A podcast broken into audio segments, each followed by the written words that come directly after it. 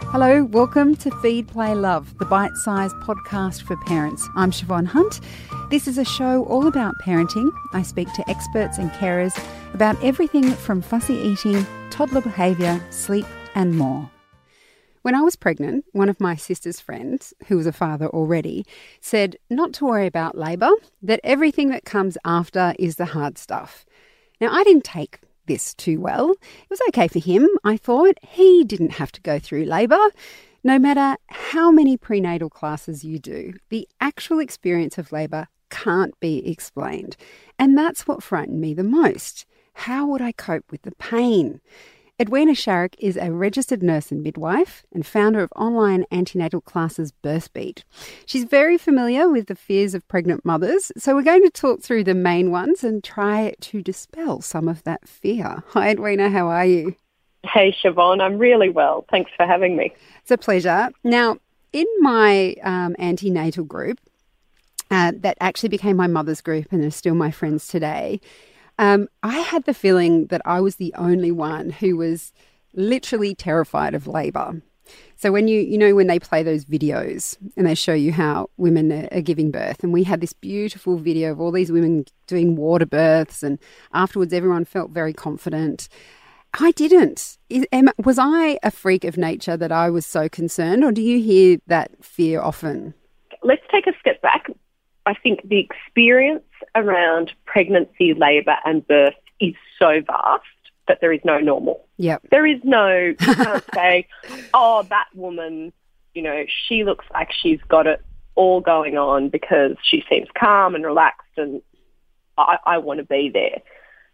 Because it's like saying it's the spectrum of personalities. It's so vast. Everyone's going to approach everything in a very different way. Mm-hmm. So that's like my first thing.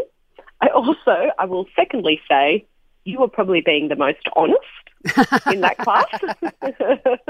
So, all pessimistic. They're a very optimistic bunch of ladies. Right. Or maybe what they were outwardly displaying was not their true feeling. Right. But what I will say is getting to that place of confidence and empowerment and well-educated should be the goal of all childbirth educators and midwives. So I think obviously you went to very good classes and that's a great thing. That's my first thing. Get good childbirth education. That's the first step to removing that fear and feeling empowered. And then if you've done your class and you don't feel empowered, you've got some more work to do. That's kind of what I let my women know in Birthbeat. I can't pretend that I'm going to empower every single person with a cookie cutter approach. So that's why we make sure that we cover all types of education so that everybody walks away feeling like they're really well educated. So there might have just been one thing for you that you're like, yeah, but I don't still understand this, or I've got this one little hook that still scares me. And it's important to discuss that with your midwife and then you will be ready to move forward. Here's the tricky thing though. Like, I think the thing that made me the most frightened was the unknowability of it, that nobody could actually say, as you mentioned, there's a whole spectrum of experience. Yeah. Nobody could actually say to me, this is what you can compare it to. This is what you, so I was thinking, am I going to be able to cope with the pain? I don't know, because I've never been in that position before. I mean, is that a fear that you can dispel when it's such an unknowable thing? Not really. And then again, it comes down to your educator and who you're working with and identifying, and I'm going to make an assumption here, Siobhan, that you're quite an A-type personality. Good assumption to make. You may have people in the office now laughing, and control and feeling organised and knowing what to expect is really important to you. How do you know this? We've only had a few interviews.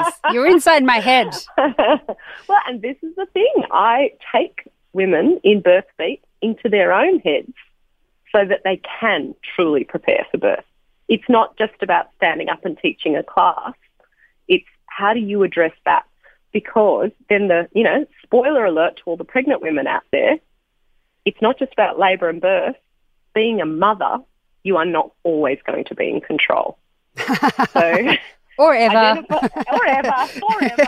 And identifying that now is actually a gift.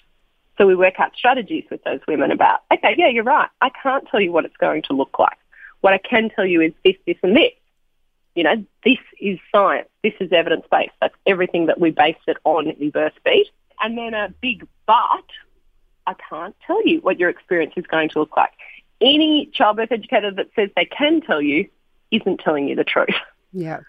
And so that what you're saying there is that knowing your own personality and knowing what your personality type is, so for example what you mentioned with me is spot on, it's then going, okay, I do like to be in control, I like to have everything organised. And so then you'd go to your antenatal educator and say, this is how I'm feeling, how can I cope with birth with this mindset? That's right. So moving on from there, what would you have said to me if I was in your antenatal class and I came to you and went, okay, I'm freaking out, I'm not sure if, you know, and then you identified my personality type, what would you say back to me? So we set, and again, we set homework for all our Birthbeat mums. So online, they have to practice for a week and identify. So I'm going to run through a little exercise because I know that we probably have a lot of people listening who are either thinking about being pregnant, have been pregnant before, or are currently pregnant. Mm-hmm. And you really need to listen to this exercise clearly. I want you to think about one thing that you do every week. It might be that you have to get up and make the bed, or you like to have your meal planning done and know what you're cooking for dinner prior to leaving for work. Just really, and if there's dads listening or dads to be listening as well, what's the one thing that you like to do every day? And it might be going to the gym or speaking to someone, like just whatever it is. Think of what that one thing is now. Mm-hmm. Now your homework is for the next 10 days, don't do it. Now here's the next thing. Don't change that now, because everyone who's listening has just gone, oh, I'm going to change this to something else. Something that I don't mind missing for 10 days. Exactly. No, stick to that first thought that came into your mind and see how that makes you feel. Okay? Mm-hmm. So some people, it may make you feel a bit anxious. It may make you feel unsettled. It may make you feel like you're not in control. It's important to identify those feelings in pregnancy so that then you have some coping strategies to say, I'm not in control, but that's okay. How am I going to make myself feel better about this situation? That's so interesting. It's so interesting, but so much around preparing for birth is not just the midwife standing there and saying to you, this is what labour looks like. I'm going to say, and I know this is pretty controversial, we don't show any birth videos in Birthbeat. I quite like that. and that's not just, you know, that's not a lighthearted decision. It's because it doesn't benefit you. You need to know how you are going to approach birth and how that's going to make you feel, what it looks, sounds and feels like. Like we absolutely show you what it is. And we go through the very practical, these are the stages of labour, these are your pain relief options, this is what labour stages look like. But you need to understand what that looks like physiologically and mentally. Watching it in a video doesn't deliver that for you. Mm. So it's much more in depth. And look, that seems like an approach that would kind of cover off any sort of fear that an expecting mother might have. When we were talking about this in the office, one of my colleagues mentioned that most of her friends were most afraid of pooing in front of other people, which had never crossed my mind before.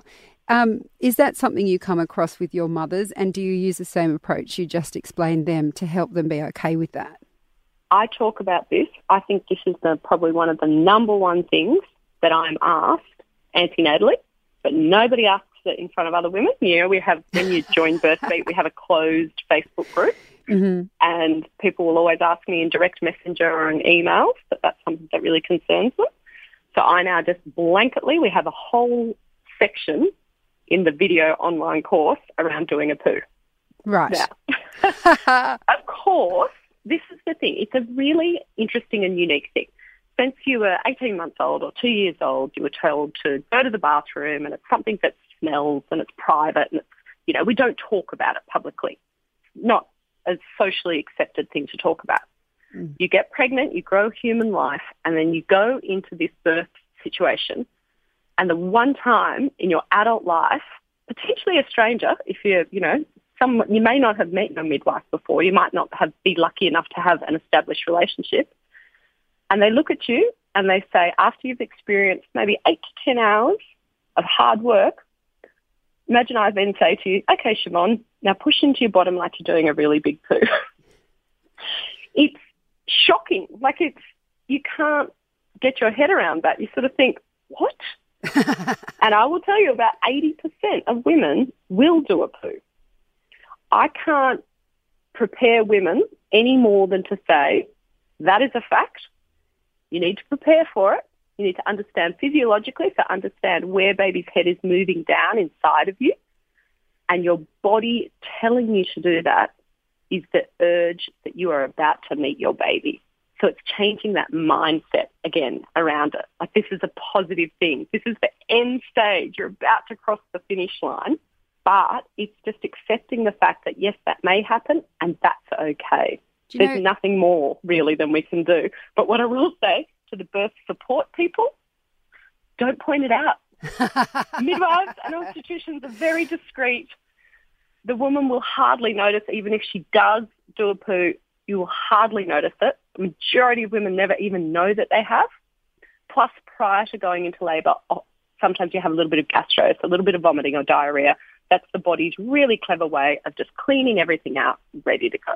Do you know what? I was going to say that. It wasn't a concern of mine. I didn't even think about it, but I cannot remember whether I did or not. I don't think I'm going to ask my husband either. Not now. It's too long ago. And, you know what? The reality is you probably did, but it just also shows of what a non-event it is.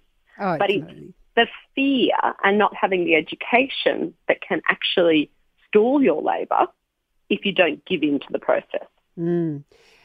Now, another thing that came up in the discussion was my sister-in-law was really, really very concerned about tearing her perineum. And again, it wasn't something I worried about. For me, I was just happy to have the baby. I thought by that point I'd just be happy with however my baby was born. But tears are a big concern, aren't they? They really are. And I think that, again, social media has a lot to answer for, where there's a lot of discussion that's not evidence-based. And that frustrates me. You know, I think that we need to be realistic around what does the evidence and the research say, and set women up for a realistic expectation around birth. So there is stuff that you can do to decrease your chances of tearing, and that is shared in childbirth education.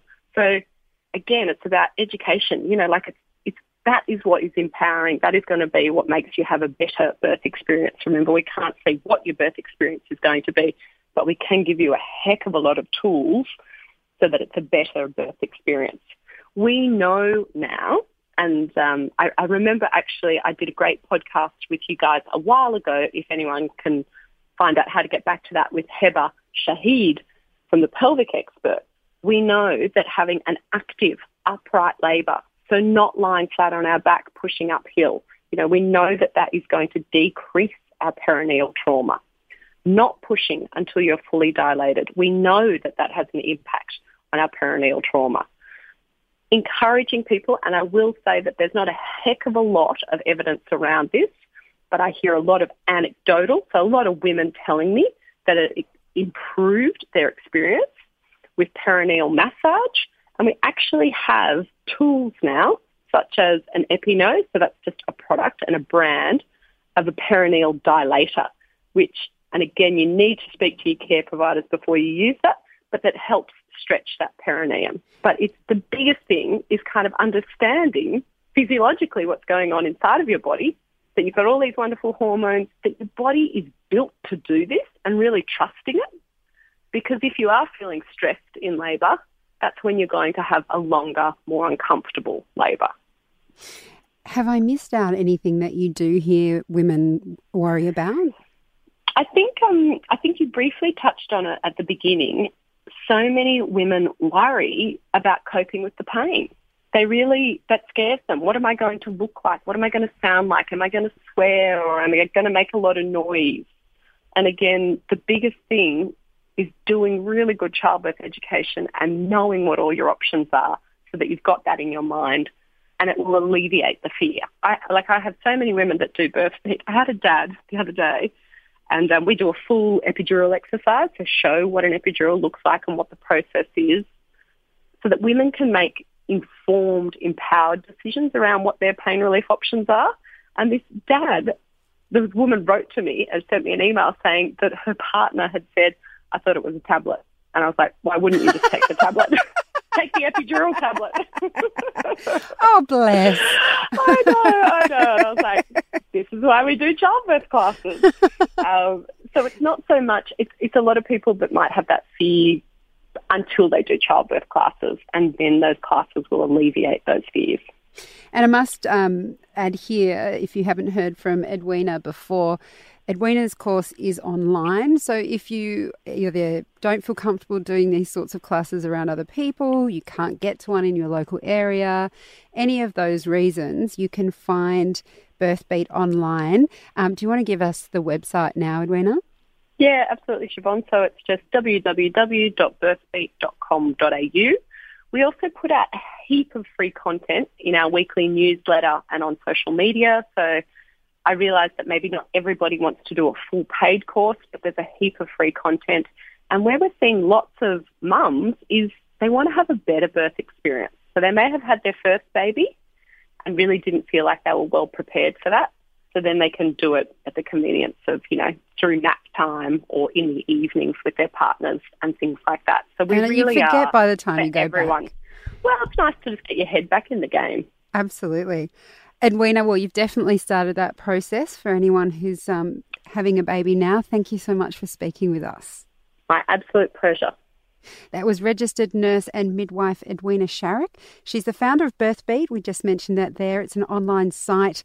It's changing the way people access antenatal classes. We'll put a link to it on our website. And just going back to the podcast that Edwina mentioned that she's done with babyology, it's called Bellies, Bits and Babies with pelvic floor expert Heba Shaheed. And you'll find that wherever you get your podcasts. That name again is Bellies, Bits and Babies. Next time on Feed Play Love, we're talking to early learning educator Anthony Saman about discipline. You don't learn when you're scared. You don't learn when you're being threatened. So all those strategies under the guise of discipline don't actually work. They're counterproductive. And he's got tips on how to do it well. This podcast is produced by Elise Cooper. I'm Siobhan Hunt. I hope you'll join me for the next episode of Feed Play Love.